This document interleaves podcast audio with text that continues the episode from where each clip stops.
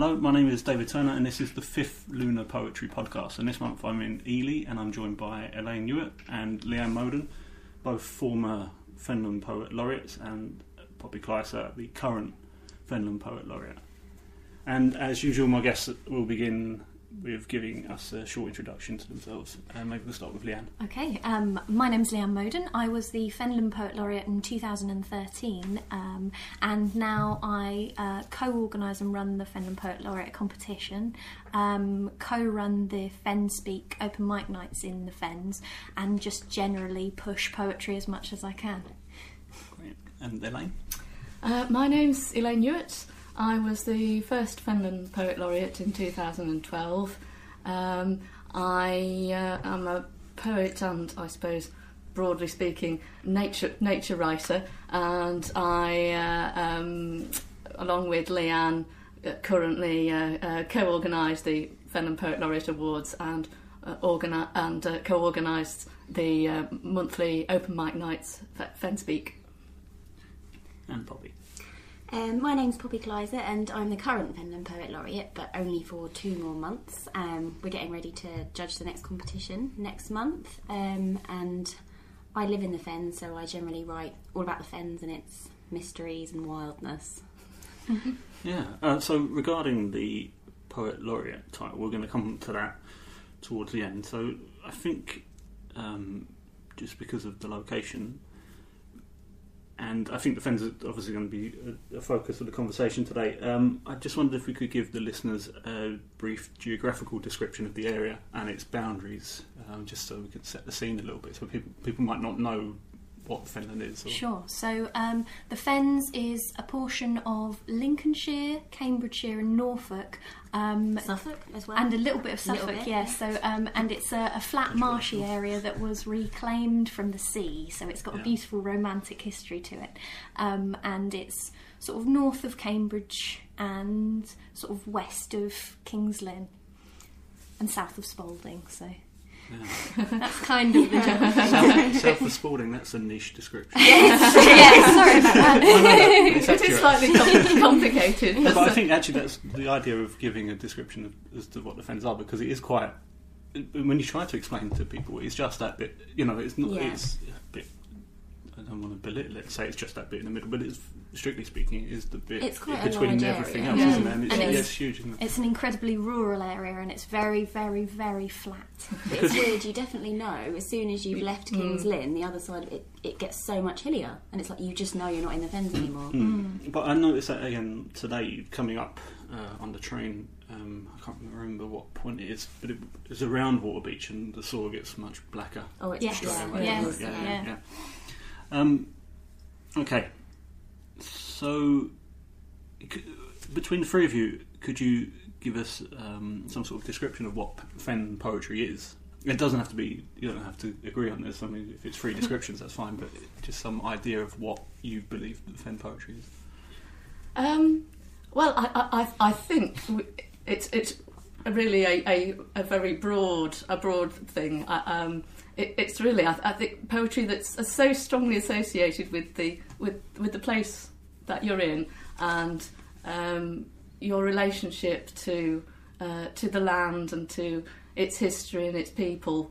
Um, I don't think we should be really prescriptive about about what it about what it is. Definitely. I think with um, the Fen Speak uh, open mic nights, what we're trying to do is encourage people who live in the Fens to engage in poetry in whichever way Sure. they wish to. So whether that's sort of spoken word um, performance stuff about, I don't know, biscuits. Or, or anything like that, or um, or things that are very tightly, you know, um, tied into the land and the landscape. Anything goes, really. It's just it's just helping people in an area that doesn't have a lot of arts funding and doesn't have a lot of facilities for the arts to engage with poetry, I think. Okay. I mean, um, I've always I've always written sort of around the landscape anyway, so I've, I've sort of been very close to that. And when I came to Fenland, I thought it was different to what I was used to Mm. living in the city. It was it was desolate and kind of isolated and um, eerie in a way, but um, but that is inspirational, and it definitely was to me. But then when when you find a hub of people that that are doing the same things as you. It's really nice to be able to find that in such a desolate place and engage with people. So that was really nice. Yeah, yeah. I mean, I suppose a follow-up question to that would be if I understand the point about maybe trying to encourage people in this area to just engage with poetry, regardless. But do you feel that there's anything happening here regarding poetry that is different to around the country? Because uh, all three of you travel a fair bit to do readings elsewhere, don't you? I mean, is there any? It, would you say there's any difference in writing style, or is it just linked to the to the landscape? Do you think? I d- that's hard. Mm. I, I don't know. Um, I think people have very different approaches. Um, there are people who are uh, sort of strongly influenced by sort of um, folk Yeah. traditions um, and with writing about landscape, but there are others who um, just as the answer just write poems about just um, everyday things. Um, uh, so it's it's it's it's difficult to say whether there is a, a distinctive poetry coming from Yeah, yeah. coming from this this area. less of a style. I mean, in London, you, you get quite influenced by things. I imagine because it's so it's it's surrounding you, isn't it? Well, I was just about to make that point actually. That it's not so much that um, I when when I say is there a, a particular fen um, style, I don't mean I, I- I didn't mean to root it too heavily in tradition. That wasn't the point. I just mean is there a, there could be a particular take on, and you you know you can be writing about the modern world still, but still be influenced, can't you, by I, uh, by tradition? That's more. And I think there's there's more of a um, uh, an influence of page poetry out here as Sure, opposed that- to in yeah. a in a city where there's a lot of spoken word Mm. and things like that. We tend to have Yeah. a lot of people who are looking at formal types of poems. Do you think that could also come from, you know, p- perhaps in the fens you've still you're still afforded more time to sit down and read things, Mm. whereas maybe in other Yeah. in cities, Mm. you know, and I I don't mean it's a- just a typically um, fen thing. Maybe it's just a rural thing, but in the city maybe you don't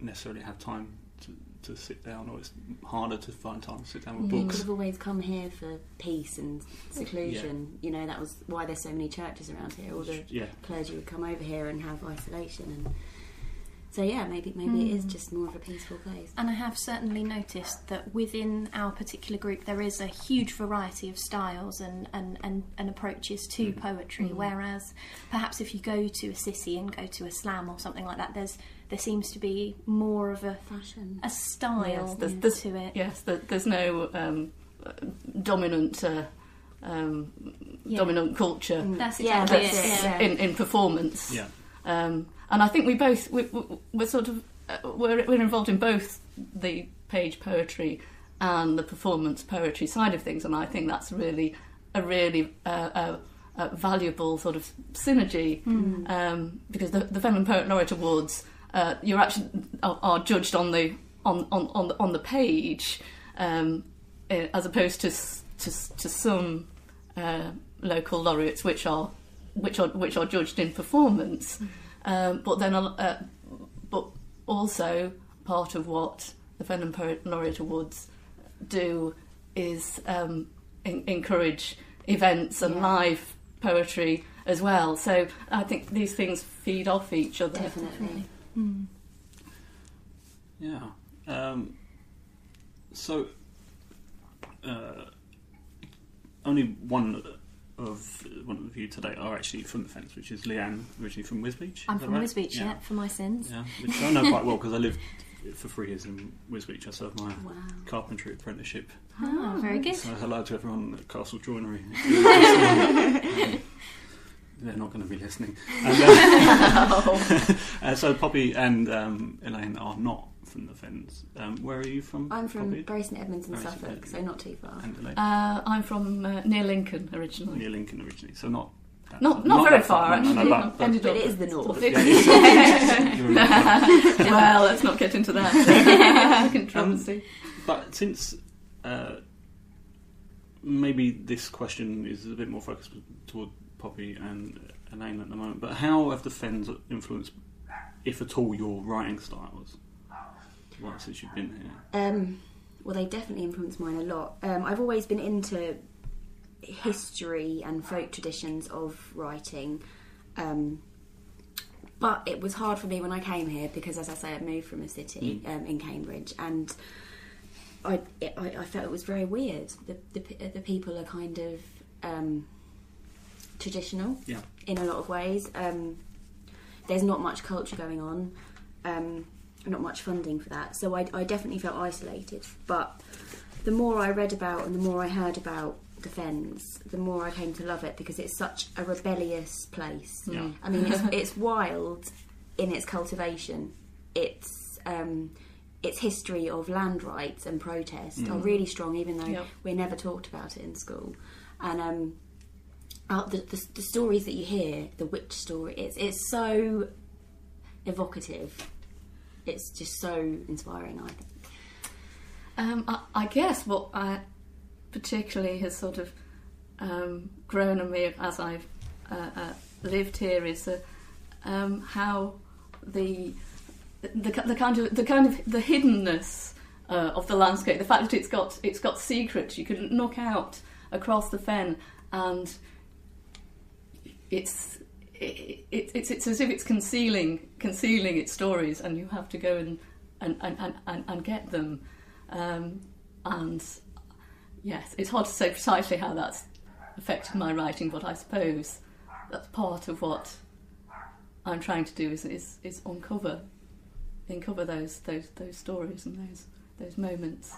That's interesting, actually, that this idea of uncovering. I'm just going to refer back to um, uh, November's uh, podcast when I was interviewing um, Helen Moore Mm. in Sheffield, and she was talking of um, inspiration coming as uh, uh, being haunted by an idea Mm. for a poem, and the, just. Some, some of the ways you've described the landscape so far, you could, you know, and it's often described as haunting around here, especially at Yeah. night and in the winter Mhm. with you know, Oh, the yeah, fog and stuff. Do you think that the Fens perhaps lends itself more to poetry in that it's sort of a throwback to how all of rural Britain was at a Yeah. time before it was over, but you still the Fens still retains that. Yeah, Mm. yeah, Romanticism, yeah. I doesn't think it? so. Mm, Yeah. definitely.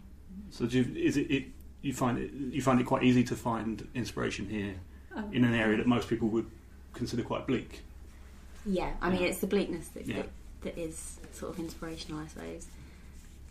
Yeah. Um, actually, I think it's going to be a good time to go on to our first poem, which will be uh, Poppy's poem, Yeah. Called It's it's called The Optimist, and um, this was inspired by um, is the land rights of the Fens, um, basically the Fen Tigers, and the fight that they put up to stop the Fens being drained, um, to keep their livelihoods, and, and the effect that this has had on British culture in general. And it's The Optimist. All he wanted was a little square, three thousand feet of fertile air, and the whole of the cut glass Fenland sky just for a bit, until he died. The moon sang on those full bodied nights they shared, and reeling him to hedgerows cut with swords, she said how he could change the world. For if this land was a woman, she said, you too could bear the sweetest fruits upon the earth, and know the words, This land is ours, this land is yours. All rag and bone they lay, unswept, a stinging salt dipped itch between the land and sea. Depressed by that tsunami sky that sucks you up, you shingle left. For they have pulled the plug on life, compressed our bones with fishing nets. But the world is ripping out of its seams. The trees have had enough now, and are ripping pavements over town, and showing girls with couch lock frowns their hunchback roots. Like zombies rising from the grave, they break their concrete chains and say, This land is ours, this land is yours. All wage and war, they cried, bereft, a herd within its grid between their land and death, but somehow less, for they have signed progression's lines and ground our bones for cattle flesh. Tired of living in a long, dark corridor, he said he longed to be outside, to feel the beating heart behind those pillared gates, reclaim the sand that give those city spires reach. For a fickle beach is this old town when money sings its pretty round. For if this city was a woman, he said, She would be mean and she'd be vain, and we would sweat and long to say, This land is ours, this land is yours. Thank you very much. Um, actually, the, the, just on, on that last question, I, I was meaning to ask just a follow up question to Elaine and Poppy. Do, do you think the, the eff- effects that the Fens have had on your writing, do you think they will remain with you should you move to any other part of the country? Do you think it's had an indelible, or left an indelible mark? I on think you? so. Yeah. It's definitely Yes. makes you think deeper about a culture Yeah. than the way things appear and the relationship that people have with the landscape over time and how that changes the modern culture, I suppose, in a society. Right, next question. So, I lived in Fenner myself. I went to secondary school in Chatteris, or Chatteris. Chatteris. So this is like more than 15 years ago. Uh, but um, I, thought I have a, a lasting memory of it, like a really strong storytelling tradition Mm. around in that area around the villages and stuff. And um, and uh, while this is probably common in a lot of rural communities, I mean, it's I I don't know, it is very strong around here. I think. Um, d- do you as poets or writers feel an obligation to document these stories in, in your poems? Do you feel like you, you should be retelling these in a way? Um, Poppy? Is yeah, I mean, I think um, poetry is very much of the people, Mm. and I think I think it should be. I don't think it should be something that um, is exclusive. Um, and I suppose that's what we we try and do as poets is to capture the essence of a place by telling these stories, these stories of the people. Yeah. Yes, I, I, I, and I, I think there is, as you say, a strong sort of oral, oral tradition of, uh, uh, of of storytelling, and I think I, I find really that the stories come and find you, Yeah. um, that you suddenly happen upon um, really fascinating histories of people associated with uh, uh, with with the places, um, and you, you can't really help but write about them. Yeah. Yeah, I think Elaine's right. I think it's not so much, it doesn't feel so much as an obligation as something that comes and grabs you with both Yeah, hands and you yeah. feel like Sure. you need to. No, that, write that's it. yeah, and that's sort of what I was trying to get to the bottom of is whether you feel like it's just something that you want to do, or whether you feel like you should have to do it. Uh, the next question was going to be towards um, the idea of uh, or the, this concept of the, the truth in these stories. You know, because as stories develop anyway, um, without besides if we just ignore the um, idea of you know what truth is anyway.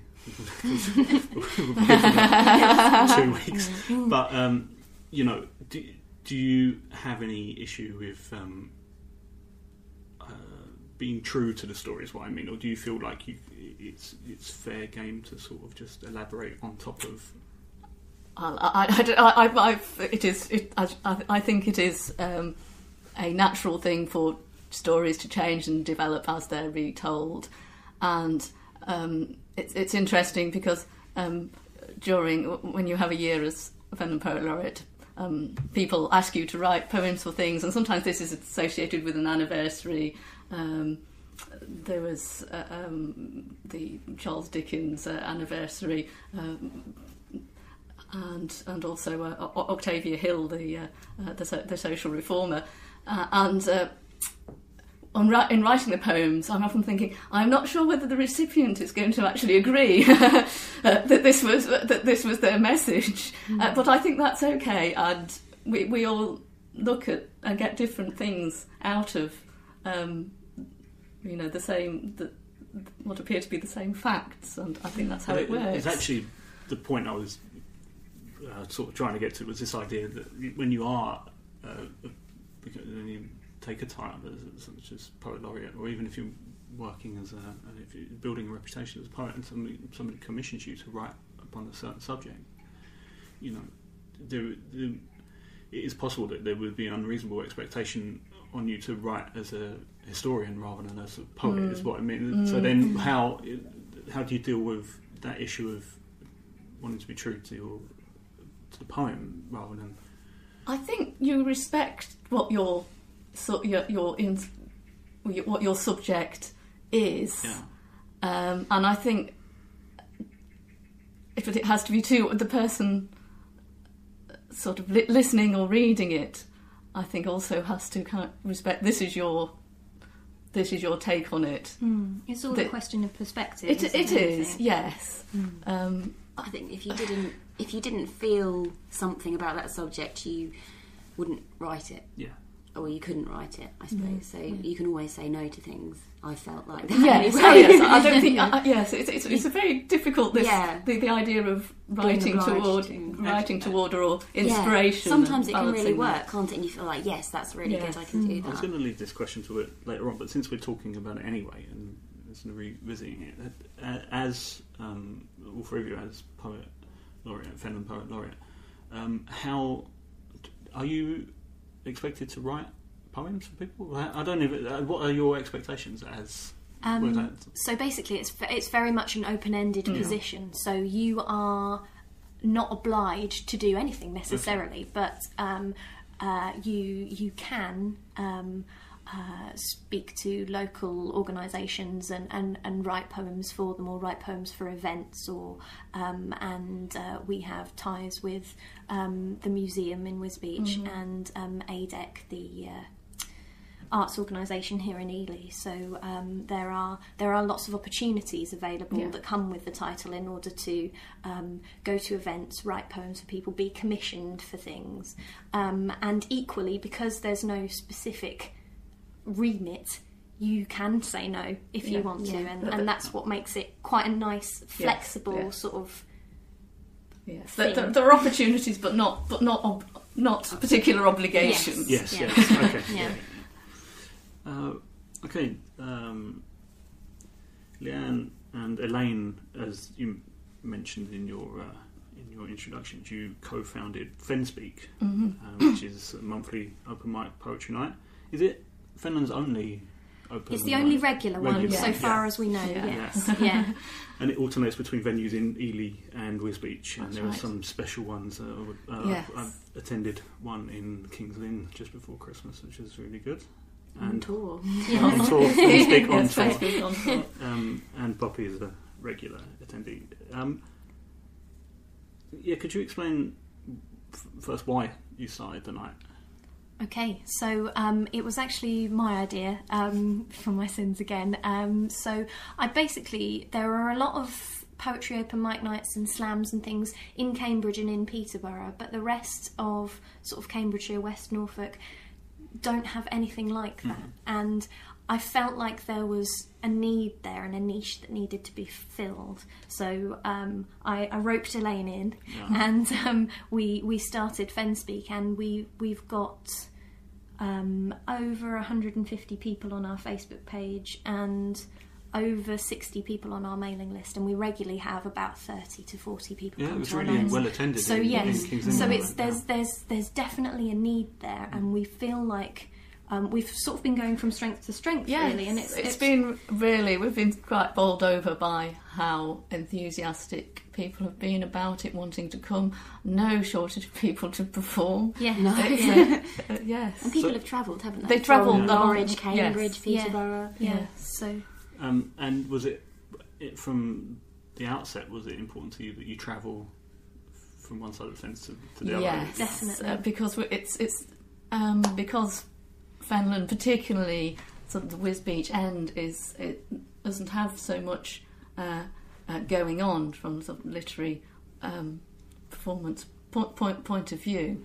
Um, it was it was important to us that the that we we kept both Ely and and and Wisbech uh, uh, linked together Hmm. Our main model is sort of inclusivity, and there are a lot of people in Wisbech because it's quite an isolated place Yeah. who aren't necessarily able to travel to Peterborough or to Cambridge or even to Ely.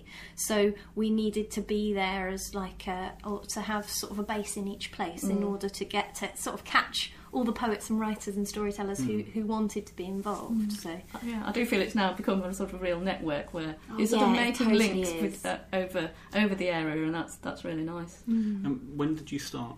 um, September 2013. So we've not been going for No, no, a huge amount of time, and- but Has it has it been growing yes. as an event? Yeah, it that's has, good. yeah. Um, do you think you're going to stick with that format as, as it is? But, or, 'cause I'm re- really interested in that Fen Speak on tour idea. I think it's really yes. nice. Well, we've got um, meetings with the Arts Council Oh, yes. coming up, so we're hopefully we're going to look into funding and the possibility of expanding or Yes. helping to. Having maybe workshops, particularly for, for, for young people. Yeah, yeah. um, and other events. I think probably the idea of keeping probably the basic model as it is, but we may have additional ones for, with a slightly different focus. Actually, that's um, just because you mentioned it, it wasn't actually going, going to be a question, but um, it's something I've been thinking about a lot. And uh, um, I run with Lizzie Palmer, the, the Silence Found a Tongue night, which is the launch night for Lunar Poetry. But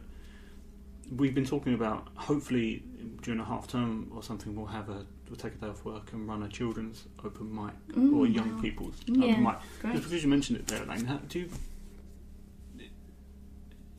how important do you think it is that there should be more events like that?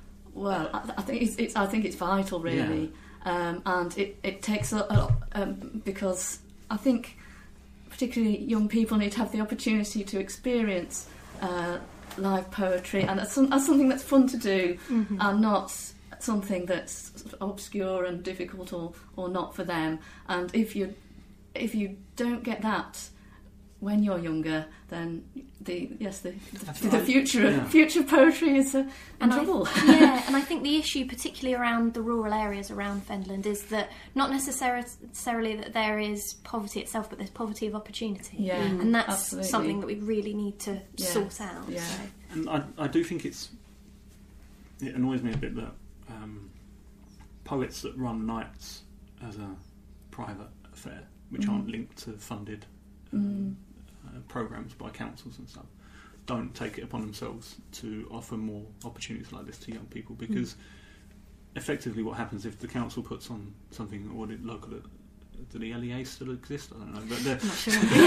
anyway, that, the equivalent, whatever that is now, but um, you know, local education authority boards, if they're putting on um, events, then the poets are going to choose are going to be very safe. They're going to be sort of syllabus Yeah. based, or Yeah. whereas I think if if, if you know if poets start putting on if they're linked, if you had a young person's open mic day or Mm. night linked to a night that was already running, and you got people down, you just told them right, no swearing. Yeah. You know, you know, it's, it's pretty easy to do. You know, yeah. you're, you're no, speaking no, to young people. absolutely. You give young people an opportunity to step up and Yeah. speak in between. Uh, and I think children can tell when you know they're being something's being put on in order to Exactly. improve Yes. them, Yeah. Yes, rather than yeah. Yeah. you know uh, Creative expression. exactly. Definitely. Um, did, a- did any of you three have opportunities like that when you were younger? I don't know how long you've been writing or reading. No. No, see, I've not been writing for very long. No. I've only been writing since about 2008. Yeah. So, sort of into adulthood Yes, was yeah, my yeah. writing. So, so at school, I remember poetry being here is the anthology with Yeah. the safe poets in, Yeah. and Mm. you just you just learn the bits that are That's interesting amazing. and tick it off the list. I mean. I started um, as an actress, and I've been do- Okay. writing and acting sort of since I was a child. Yeah. Um, so I I used to have to learn a lot of poetry, um, and so I always enjoyed it in that way. But I don't think it was accessible. It's only No. because I sought Mm. it out that it was. Yeah. and I think that I, I, certainly can't remember there being performance No, opportunities, and I think you know it, it's something that needs you know if you're t- to be encouraged to do that, it, it's a lot of sort of confidence building. Yeah. It's quite Yeah, I mean, even with I've, I've been surprised by how very accomplished poets are very nervous about stepping up to the mic. There's been published poets at Mm. our nights who have never read their work yes. at an event, which just kind of astonished me. But I'm Yeah. really, really, really proud that you know that, that they felt that it was a it was a good environment to actually start doing that. in some Um, ways, you feel like in order to get anywhere, you have to be able to read well. Mm, These- I- It seems I- to be yeah. the case Yeah. nowadays. I think with with Mm. literary festivals being Yeah. what they are, you do need to sort of have that edge Extra to you. skill, yeah, I think so. Are we going to talk about that? Because that's a long discussion. That's Maybe- up to you. Maybe we should leave that. I Okay, think, because, yeah, um, no, just it's a very. No, I mean, I think generally what you said is not a problem. What you said, but if, once you start analysing, it, it's quite difficult. Uh, so rather than that, maybe we'll have um, a second poem from Elaine. Um, this poem uh, it's not set in Fenland; uh, it's set in Cornwall. But I'm reminded of what Poppy said earlier about um, uh, um, clergymen going to remote places, uh, because this is a case in in point. Uh, this this poem was uh, based on the life of uh, Robert Stephen Hawker, a 19th century clergyman who had a reputation for being very eccentric. And so he was uh, in, in, in this remote uh, parish in, in, in Cornwall where he had permission to be as, uh, as, as strange as he pleased. Um, and one of the, uh, one of the things uh, uh, that he did, um, which spoke quite powerfully to me, uh, he lived uh, near the, near the near the cliffs, a place that was very very dangerous uh, for ships. And when there were shipwrecks, he would go and make sure that uh, uh, um, the the dead uh, from the wrecks were, were given a, a, a Christian burial in his in his churchyard. Uh, so this is harvest at Morwenstow. All must be safely gathered in. As the villagers push shut their buffeted doors, their vicar, flapping, motley in primrose and purple, zigzags down the cliff path, lurid in the leering false light that jags between the roiling slate clouds and the slant edged rocks.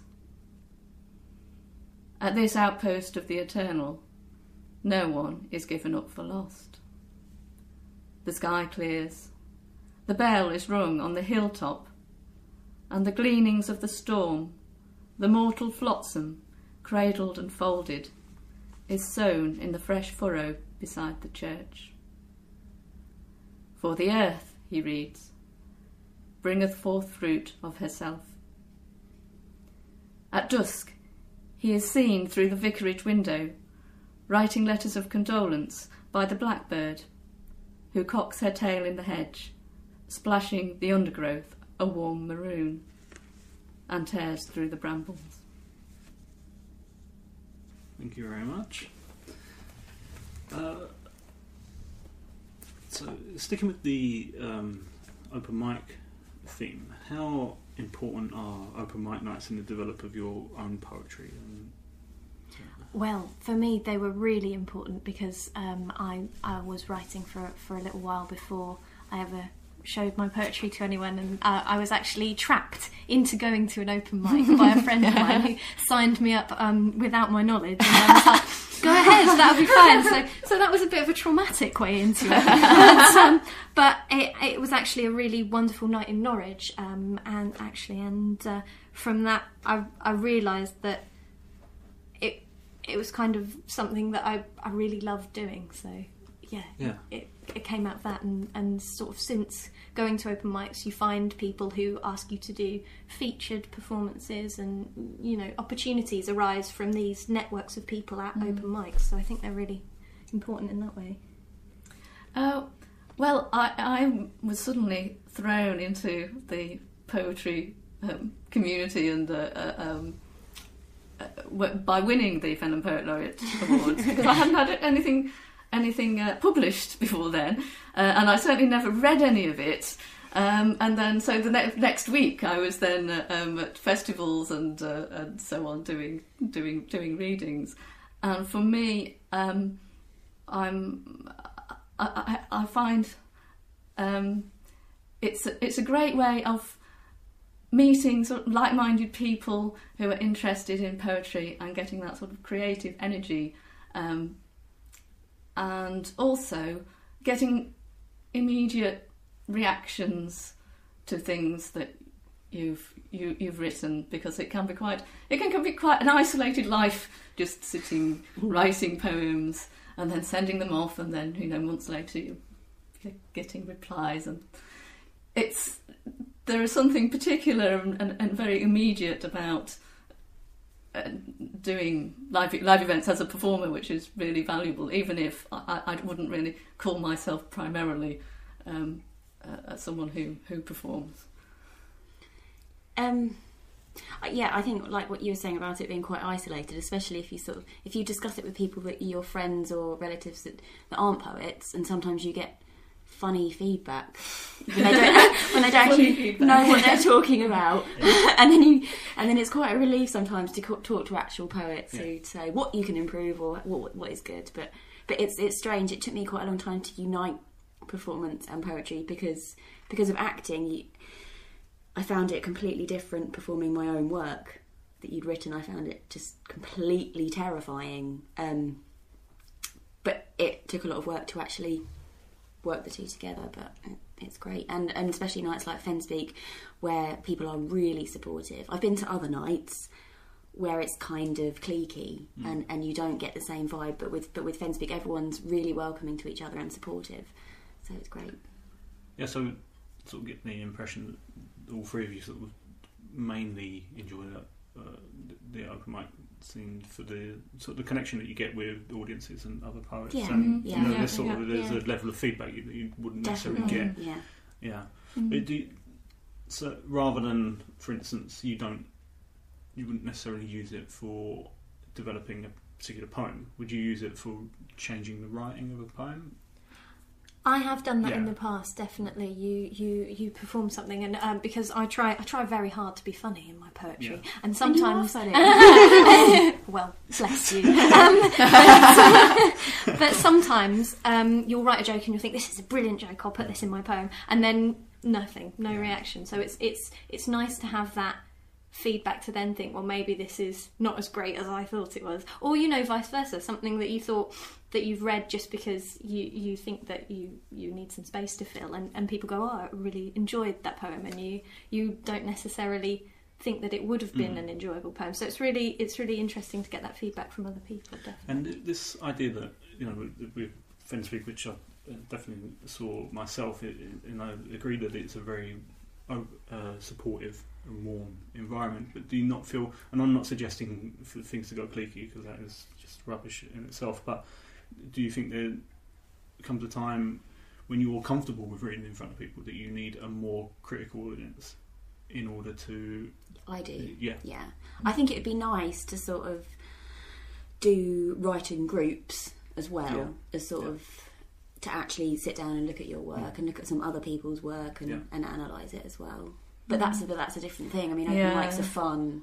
Yeah. No, and, that, and that's why I'm, that's Yeah. why I Mm. mean I've sort of been thinking about it a lot. I wrote something recently for Lunar Poetry, and it's just this idea whether there, there is a need for a division where you still have. And actually, as a follow up question, I mean, do you do you see the pro, uh, performance scene as merely as a place for sort of straight recitals of poetry, or would you like to see it be more experimental? I mean, of course, it can be a combination of the two things, but should you then move into the realms of things being a bit more experimental, then you're asking a bit more of the audience, aren't you? Mm. Then rather than I think, as Poppy says, that there's different eve- events and environments serve different purposes. Um, so I, I, I think that there sh- yes, there should be room for uh, e- e- experiment and Yeah. the chance. Yes, you shouldn't be so uh, um, worried about getting getting something wrong that you don't take risks. Mm. Um, but you also need, on the other side of things, somebody to who will be able to give a sort of um,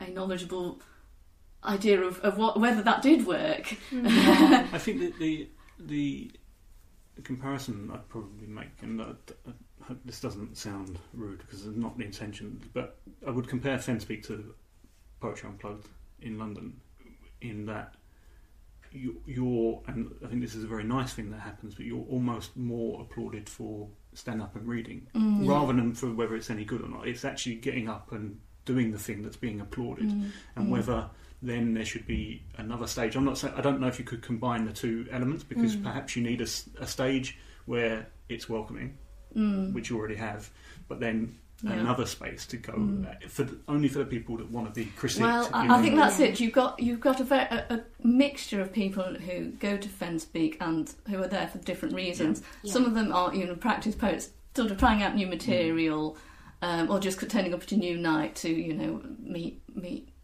uh, meet, meet other people. And there's some who uh, really are, are there- for the social occasion, Yeah, yeah. and there's something they wrote a while ago, and Yeah. they, who It and, and, and I don't yeah. think and uh, I, I think in, a, in certainly um, developing a, um, an event that was going down the more experimental route um, would be would be would be very valuable. But I, I think in, in a sense the, the Fenland Poet Laureate Awards links in with Fen speaking Yeah. that that is a com- it is a competition. to- it's yeah. something that people are aiming to win, and so it is it is it is it has a quality element to it, and the person who wins it then has the chance to develop their skills Yeah. by being I involved think in it other depends what people want from. in, in, in other um, events. Yeah, sure. Um, actually, the, the next question was going to be about the um, application process for, for the Poet Laureate. But f before we do that, I think we'll take our third poem from Leanne. Okay.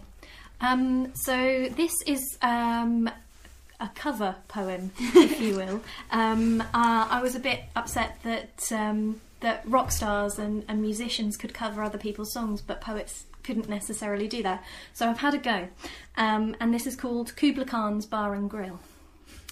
In Xanadu did Kubla Khan a stately bar and grill decree, where rum the sacred spirit ran in cocktails measureless to man, for it was buy one get one free. Twice five miles of dancing floor, with burly bouncers on the door, and here were girls with luminous tans, where blossomed many a streaky flank. And here, disgorged from minivans, stag doos, the men the size of tanks. But oh, that well stocked bar which slanted down the dark club slick with sweat. A savage place, as holy and enchanted as ever a KFC was haunted by men who'd not found Nando's yet. And from this nightclub, with a ceaseless turmoil seething, with loud, with shouts and groans and loud dramatic heaving, a mighty vomit stream was forced. He battled shots and come off worse. Huge fragments vaulted like rebounding hail. He was kicked out then, wan and pale. The sheer amount left us impressed. A barman came to clean the mess. Five miles we walked with a mazy motion. How, cu- how long the queue for drinks now ran. The queue for drinks measureless to man. The guy in front requests an ocean. And mid this tumult, Kubla heard from far deep, drunken voices threatening war. For Dave had spilt the pint of Darren, and Kate had pilfered all his straits, so now his baccy tin was barren, and his confusion turned to hate. A miracle of rare device to order ale that's served with ice. The moron in the DJ booth, in the corner, and in truth, he mixed bizarre the beats he laid, and on his subwoofer he played such songs as drove us to the roof. And smoked we there, twixt bins and seagulls, our shoes stuck fast in unknown brine. We watched flesh push through ruptured hulls of frocks now stained with tears and wine. And look, the local lech is here. His arms are like an octopus's. And look, he's had six pints of beer. The girls all cry, Beware, beware. His wandering hands, his creepy stare. Weave a circle round him too, and close your eyes in holy dread. For he has on Sambuca fed, and drunk the milk of Malibu. Thank you very much. I like that. Um, so now I'd like to talk about the application process involved with being selected as Fenland Poet Laureate. Um, and for the benefit of listeners, uh, the criteria are that you must live, work, or study in Fenland, and applicants must submit a Fen-related poem of no more than 40 lines typed onto one side of A4 paper. Um, now, this uh, podcast will be going out too late for um, the 2015 application, but you can find out more information about the whole process and, and next year's application and who indeed wins this year on on the website, which is Um, it's atelier-east.co.uk. and we'll put that on the blog and on Facebook and all the Twitter and everything. What I'm wondering is the, the the application process. Do you think could it be considered too restrictive or too uh, blinkered in that it's a very very small selection uh, or, or a very small example of one person's work? Well, I think I Just think- just based on yeah. reading those criteria. yeah, that's it's all. it's um, one thing that I I, I I think every year is a poem about Fenland. Are there new things to say about Fenland every year? But it, but it always turns out that there are. Um, yes, I think it is inevitably, but I think um, uh, partly, you know, it's it's the idea is is that it, it's open to everybody. So even people who have not got a, a body of work, Yes. um, if they happen to write a great poem, then you know they then have that that opportunity, um, and also practical considerations. We we're you know on a on a shoestring budget. The people are running it are not not paid, and so we have to have something that's that's Mm. that's doable. That the the time We can't go element- reading We, we, we can't, we, yes, Yeah, and so- it's free. Of yeah, course, it's so- free to enter, yeah, which my- is my of question the wasn't- Supposed Yeah. to be accusatory. No, It was, no, it no, was no. supposed to Oh, give you a chance no, to. no, no. and So I- ab- I- I- absolutely I'm sorry, like this. I- I- no, no, I- no, I- no, no, I wasn't reading anything into your tone. then I just meant it's good sometimes to have a chance to explain these things because people assume sometimes that you have an office and No, there's no, no. like ten or fifteen of you It reading sounds something. like that. It's, it's, yes. It is just me and Elaine. Yeah. And also, I think it's good to explain that you know the whole thing's only been right, three years, so you're Yeah. the free 2000. fan of poet Yeah. laureates Yeah. sitting Yeah. in Yeah. the So there's plenty of, plenty of things that we could do to develop it, um, but I think also just keeping it keeping Yeah. it going each year and It's making sure we've improvement in always itself. got because once you've got the Fenland Poet Laureate, ev We're everyone so far, yeah. yes, they, they go and do their thing. I think uh, the reason I brought it up is because regardless of whether people know what it is to be Fenland Poet Laureate, people sort of have an idea of what the title Poet Laureate means and sort of Yes. would probably assume it's got a long tradition yes, Yes. anyway because of the, because of the the title. So do you do you feel that you it, and of course I don't mean for you to have to commit to anything now, but do you do you see it as the application process is changing over time, or do you, are you happy with the way it continues to run like that? We're certainly open to changing if if that's possible, and I mean if there's if there's room both practically Mm. and Yes, Yeah. I, I think that's something that we'll be discussing with that um, uh, with with potential funders to try to, to develop it. Yes. Really, I think this is this is a starting point, Yeah. um, and what I think we need to. I think I think one of the things we need to do, as I said earlier, is also develop the because as well as the adult um, Fenland Poet Laureate, there's also a, a young Fenland Poet Laureate, and that's something that that that, that really does need to be developed. Um, and we're we're we're hoping to be able to. I believe was it the first year when it was um, it was with another. Um, arts organisation for the first year, and I believe that they went into schools. Is that That- right? I'm, I'm I'm not sure that they did, but but I think the more fu- funding you have, the more things you're then able Yes. to do. So have, have workshops, go into schools, and build those relationships Mm. um, to to ena- enable it to to develop. Mm. And uh, have there been, well, well, maybe there hasn't been but what impact uh, on your poetry careers has there been since Oh. being? Well, loads. Yeah. Um, I think people definitely take it seriously, the title, and just all of a sudden you just get invited to places and get paid for things sometimes, Yeah. and it and it's really great, and it gives you the confidence to be able to think, actually, I, I can do this professionally if, if that's ever possible for anyone. Yeah. But but yeah. Yeah. I might start calling myself the podcast laureate. Absolutely. It's a great feeling to say it as well. Yeah. Definitely. The thing is, um, it's not the title itself that does it. A lot of it is you, the hard work that you put in behind of it as well. How to the network, title definitely. really I'm not does help. Yeah, I mean, um, I've been invited to do things at the Royal Albert Hall and Festival, and I feel like it's all off the back of Yeah, you know yeah. having that title and having had that year and those opportunities to Yeah. sort of push forward. You do. I mean, it's a, it's a combination between sort of having the sort of network set up and you're doing your your your work work to even though I know it sounds terrible and but but net you know net, network and make contact and put yourself out Yeah. there. Mm. But I think having that title, and be able to say I'm Fenland Gives you the Polar, confidence. gives you the confidence to say yes, I can come into your school and talk about whatever. Yeah, Yes. definitely. And it is for people that do want to be poets. Yes. So Yes. we do have that thing of, of pushing ourselves forward anyway in our careers, I suppose, because we want to do it. Oh, hard work and all that. yeah. This is what's going on. Anyway, uh, yeah, so we're just going to move on to the um, two final questions, which are the same as always. Uh, and we'll go round once for the first one and then again in the second. Uh, if you could give us um, some of the influences over your writing and performing? And they don't necessarily have to be poets. They can be. Oh gosh, so um, I'm more at the performance end. So um, people like um, Kate Tempest, Hollie McNish, um, John Cooper Clarke, Benjamin Zephaniah. That sort of those those people are, are more my influence than Sure. perhaps the traditional Mm. poets. Yeah. And then- Um, well, uh, one particular uh, poet who um, has been great influence on me is the Scottish poet uh, Kathleen Jamie.